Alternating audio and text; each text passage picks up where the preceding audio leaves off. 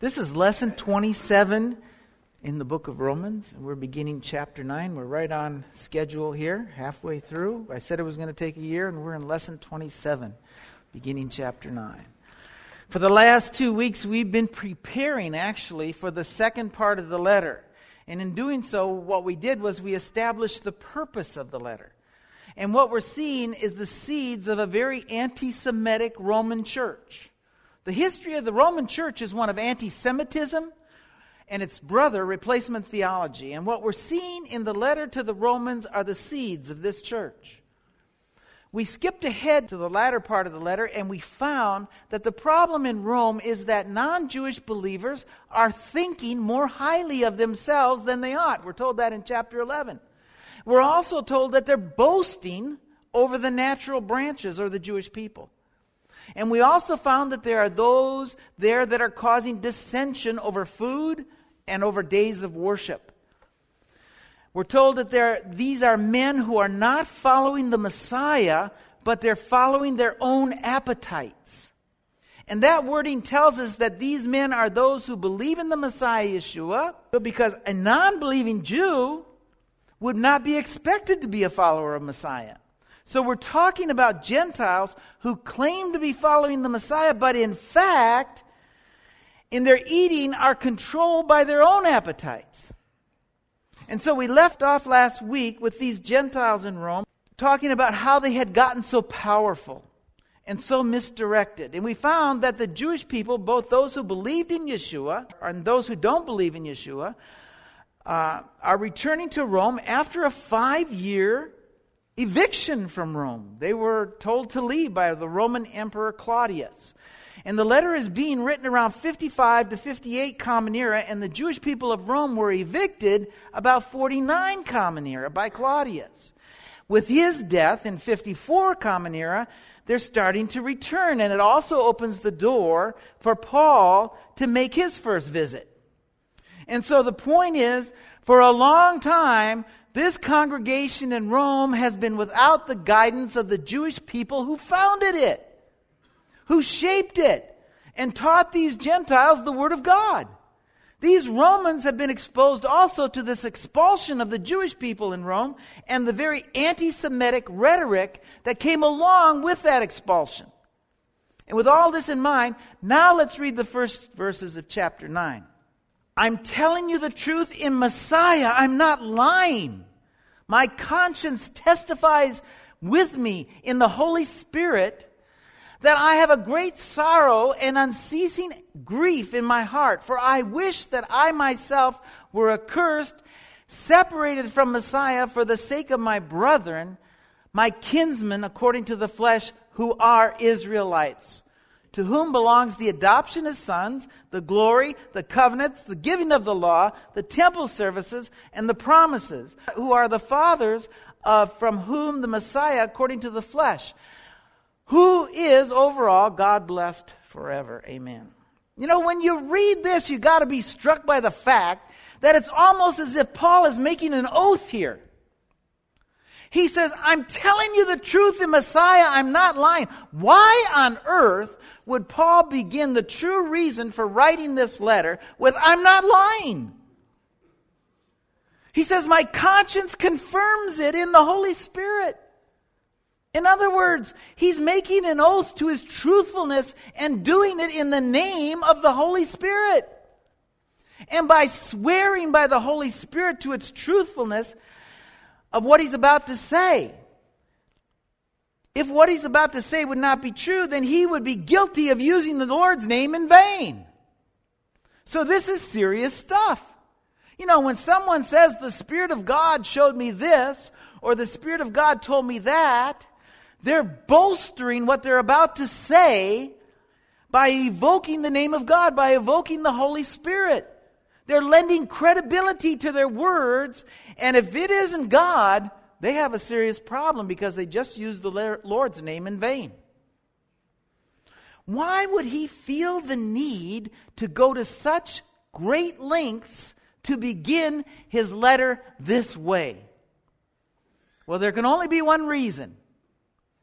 And that is he doubts that they're going to accept what he's about to say. And what is he about to say? Well, the Jewish people are called of God. They are the adopted sons of God. They too have received the glory. They too are in covenant with God. They are the true brothers of Messiah in Yeshua in the flesh, not just according to the adoption, but according to the flesh. And Paul doubts his authority and he doubts that his words are going to be accepted. And since we've skipped ahead last week and the week before, we can see why he needs to say this. And he needs to begin with an oath like this as to the truthfulness of his words in the name of the Holy Spirit. The reason is stated in chapter 11. We skipped ahead last week and we looked at it. These Romans think so highly of themselves and they've been boasting over the natural branches of which he's one. Not just that, they don't know Paul from Adam. Who's this Paul fellow? I mean, sure, they've heard of him, but they don't know him. Remember, the letter began with, I planned to, many times to come to you, but I have been prevented from doing so till now. And so here we have a letter being received by those who may have heard that he's an apostle to the Gentiles and a leader of the Kehilat of Yeshua, but they also know he's a Jew. And because he's a Jew and they think of themselves more highly than they ought, Paul doubts that they will accept what he's about to say. Because he's a Jew and he's about to come to the defense of his Jewish people, he feels that his words will be viewed prejudicially. And so, the extra emphasis. He more than likely thinks that they will think he's a Jew promoting and protecting those of his own nationality. In chapter 8, listen, in chapter 8, remember, he told these Gentiles that they were adopted as sons. He told them that God foreknew them, that God also predestined them to become conformed to the image of his Son, and those that he predestined, he also called, and those he called, he justified, and those he justified, he glorified. That's what he told them at the end of chapter 8. And now he's about to tell them the same thing of the Jewish people who do not even accept Yeshua as the Messiah. He's saying, look, you're boasting over, over those who are loved by God in the same way he loves you.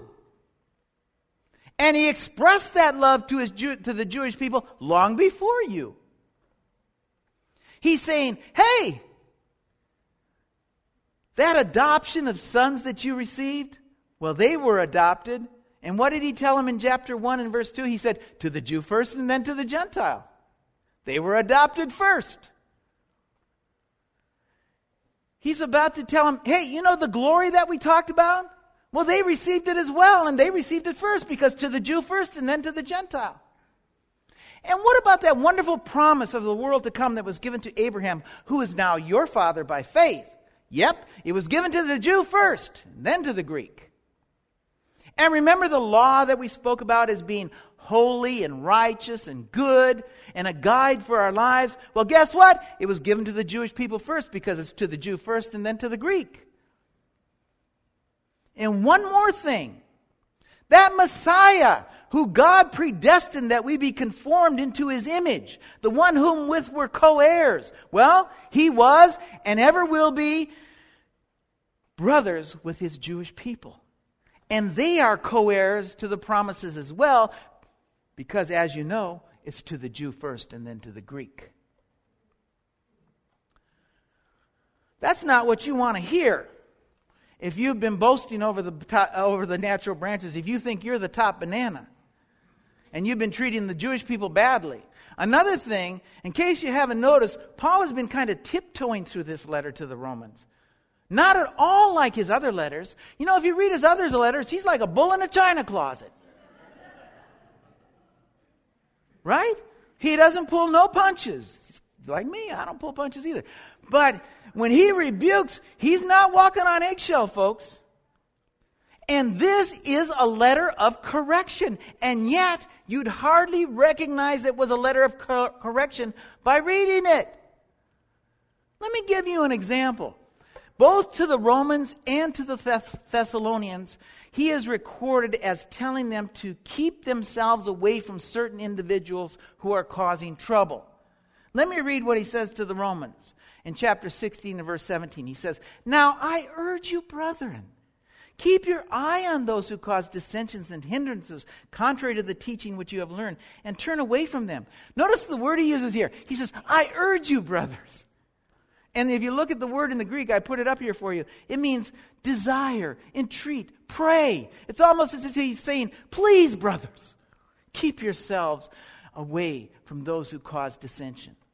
Now, for almost the same thing, this is what he says to those he knows in Thessalonica. He says this Now we command you, brethren, in the name of our Lord Yeshua the Messiah, keep yourself away from every brother who leads an unruly life and not according to the tradition that you received from, me, from us.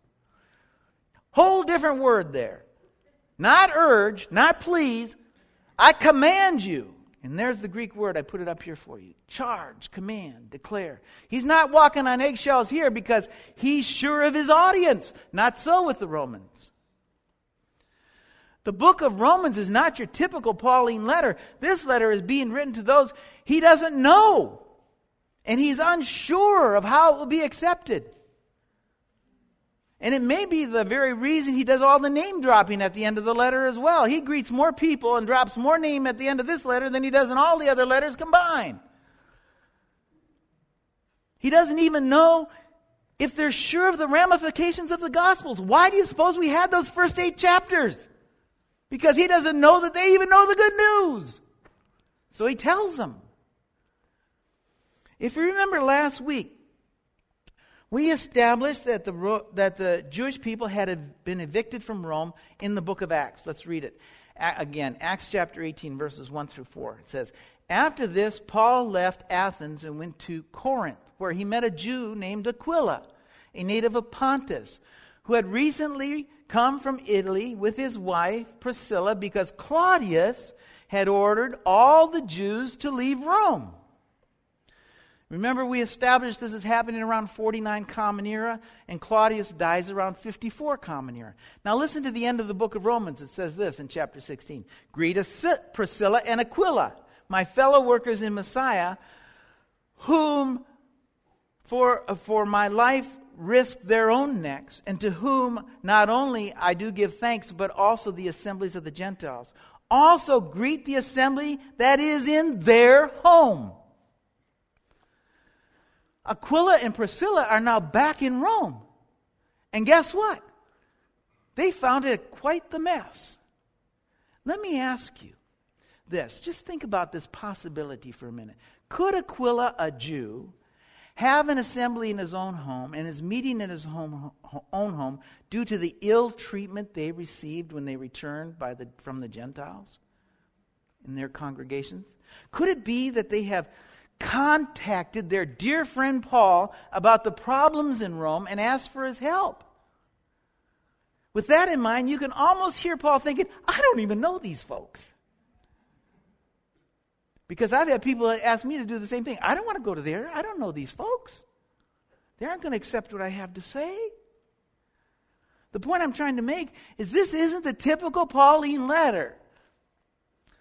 And it's written with great care, not to step on anybody's toes. It's written to a people he's not sure will receive a sterner reprimand from him.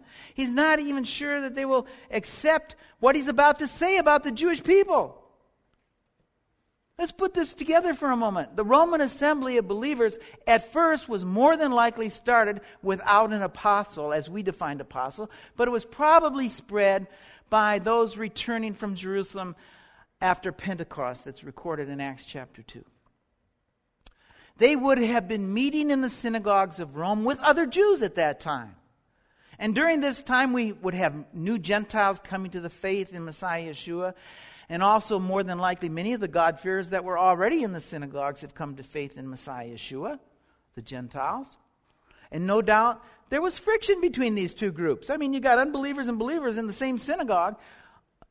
And you know uh, how heated arguments about the Messiah can get, right? Well, around 49 Common Era, the Jewish people, to include the Jewish followers of Messiah like Aquila, are expelled from Rome and more than likely don't return for about five years, till 54 Common Era when Claudius dies. Now, what would have happened to those assemblies in Rome that were now only non Jews? No longer had the Jewish element to teach them the scriptures, to keep them on track as to food and to days of worship. And they also had a stream of fresh pagans coming in who have heard of Messiah Yeshua. Well, I can tell you this because there's nothing new under the sun. If you were to take me out of this congregation and you were to take the elders out of this congregation who all understand the vision of the community and also remove those who were here from the very beginning, they were taken out. And if those who remain continue to meet and continue to bring new people in here, I can tell you this in five years, you would not recognize Kehilat Sar Shalom. Even with my being here, I can't tell you how many people have tried to come in here and change this place. Well, if I weren't here and I weren't so firm and the elders weren't so firm, they would have more than likely succeeded. Some of the things that would have changed would have been like the Torah scrolls the ark. There would be no probably no procession anymore. They would not have a prominent role in the service any longer. How about the onegs? If those who were firm in their eating of clean and not unclean food were removed from the assembly, how long would it be before that got relaxed? What if those who separated meat and dairy, not because we have to, but because we want to be not because we want to be sensitive to the Jewish people and not offend the Jewish people who come into our midst, what if they were removed? How long would it be before you saw cheeseburgers on the Oneg table? Or God forbid, ham and cheese? How long would it be before the days of worship would change? People started to complain, oh, we don't have to fast on Yom Kippur. We know the true meaning of Yom Kippur. We don't have to observe these things anymore. And what's wrong with this day or that day?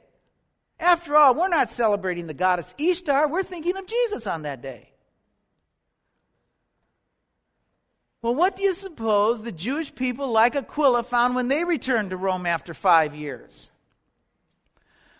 We can assume, again, since there's nothing new under the sun, they would have found a very Gentile church, one that would be resistant to the Jewish people, customs and traditions, and view, their views of the law, one that was not concerned with how they ate or the days they worshiped on, one that had a very pagan influence, so much so that Aquila and Priscilla, along with others who were returning, who were careful about things, started to meet separately in their own homes. The very messianic Jewish congregations that they had left no longer resembled what they were. The new Roman converts coming into these communities would not have checked their anti Semitism at the door either. The expulsion tells us that there was a wave of anti Semitism that went through Rome in 49 Common Era during the reign of Claudius. You know, I want to tell you something. Anti Semitism is not just anti Jewish people, it's anti Torah, it's anti Messiah, and it certainly is anti Paul's message of the gospel. The anti Semite would not say, I have a great sorrow and unceasing grief in my heart, for I wish that I myself were accursed and separated from Messiah for the sake of my brethren and kinsmen according to the flesh who are the Israelites. Nor would he accept it if he did hear it. You know, we looked at a statement of an anti Semite, one of the early Roman church fathers a few weeks ago. I want to examine it today in a little more detail. Because what we're seeing here in Rome are the seeds of a very anti Semitic church being formed. Listen to Justin Martyr.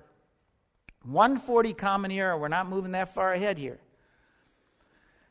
The custom of circumcising the flesh handed down from Abraham was given to you as a distinguishing mark to set you off from the other nations and from us Christians. The purpose of this was that you and only you might suffer the afflictions that are now justly yours. That only your land be desolate and your cities ruined by fire, that the fruits of your land be eaten by strangers before your very eyes, that not one of you be permitted to enter the city of Jerusalem.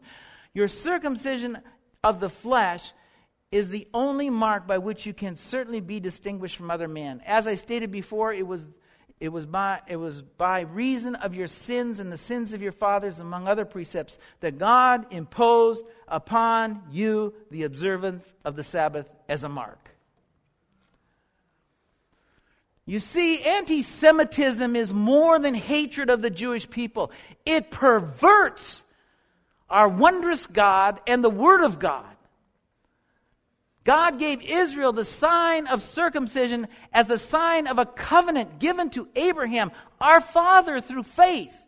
And yes, it was to separate them from the rest of the nations, make them distinct from the rest of the nations. But if you look at Scripture, we find the reason was not that they might suffer, as Justin Martyr says, has perverted it to. Let's read it. Here's why it was given to them.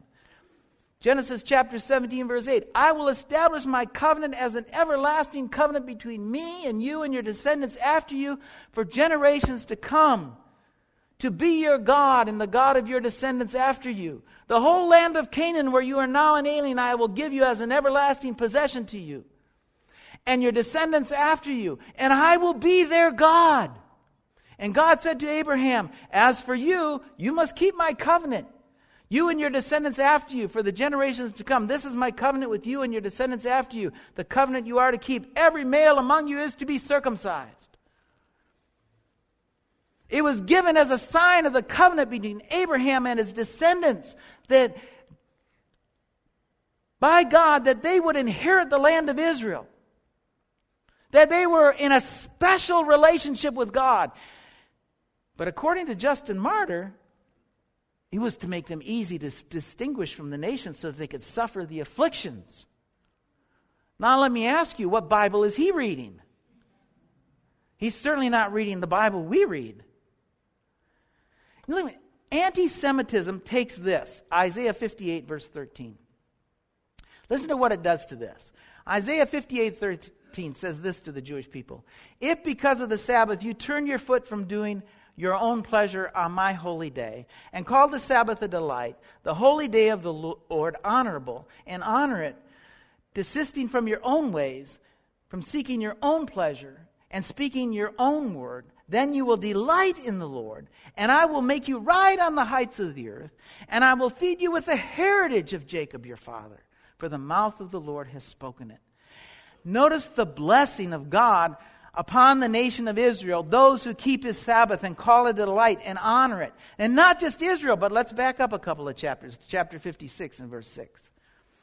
And the foreigners who bind themselves to the Lord to serve him, to love the name of the Lord and to worship him, all who keep the Sabbath without desecrating it and who hold fast to my covenant, these I will bring to my holy mountain and give them the joy in my house of prayer. Their burnt offerings and sacrifices will be accepted on my altar, for my house will be called a house of prayer for all nations.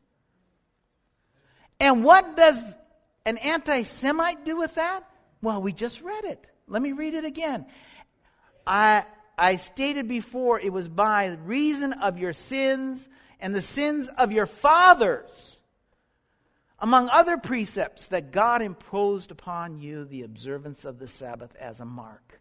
It's not a delight, according to Martyr. It's not a blessing, but it's because of your sins and the sins of your fathers that God gave you the mark of the Sabbath.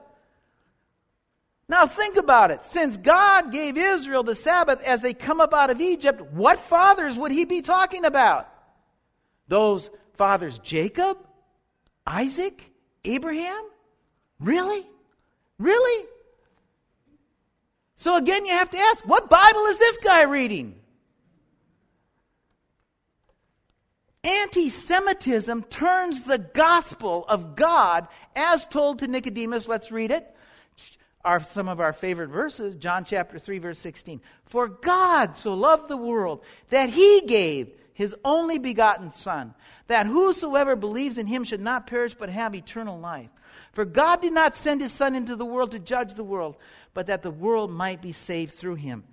That same refrain is repeated. Let's go to John chapter 10 and verse 17. It says, The reason my Father loves me is that I laid down my life only to take it up again. No one takes it from me, but I lay it down of my own accord. I have authority to lay it down and the authority to take it up again.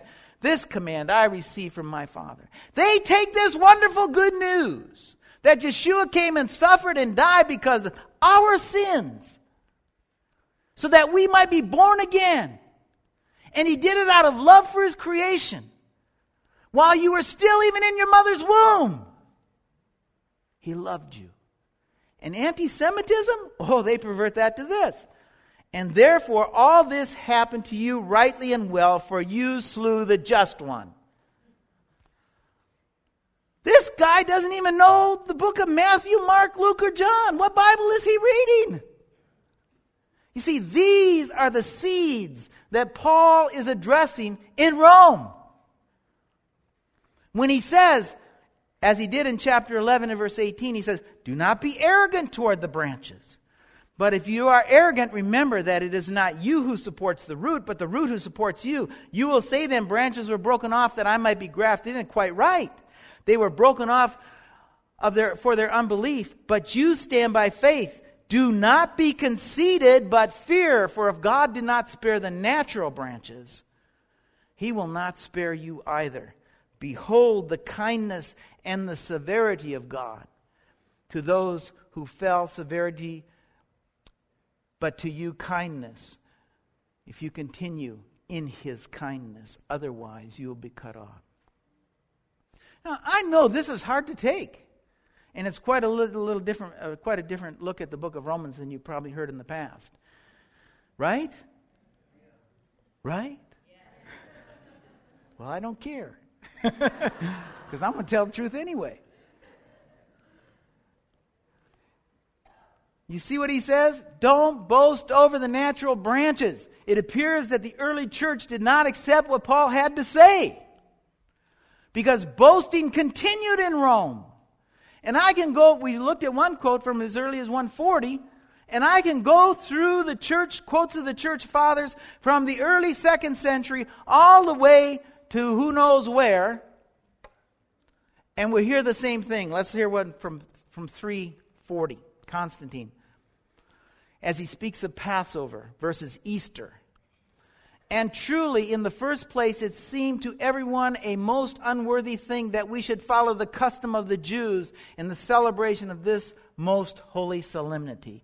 Who polluted wretches have stained their hands with a nefarious crime and are justly blinded in their minds.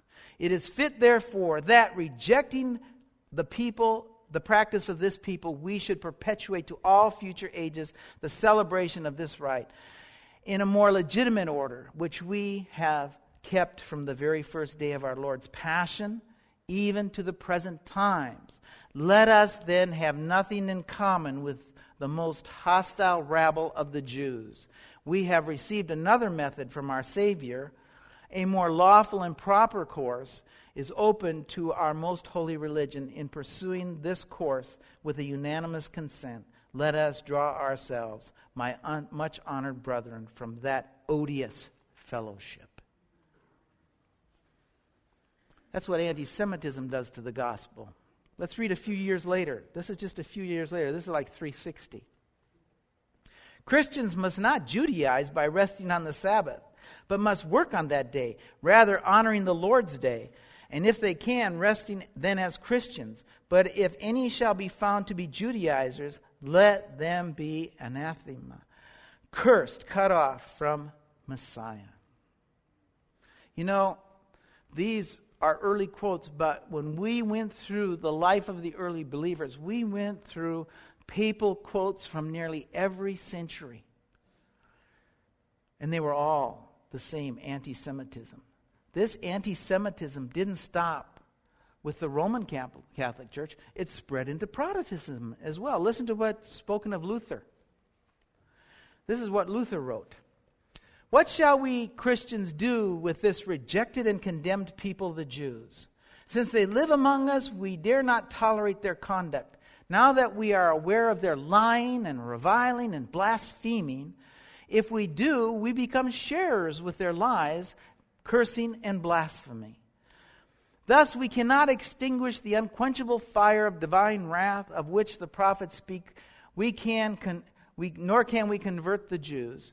I shall give you my sincere advice. First, set fire to their synagogues and schools, and bury and cover with dirt whatever will not remain, burn. Second, I advise that their homes be razed and destroyed. Third, I advise that all their prayer books and Talmudic writings in which such idolatry lies, cursing and blasphemy are taught, be taken from them.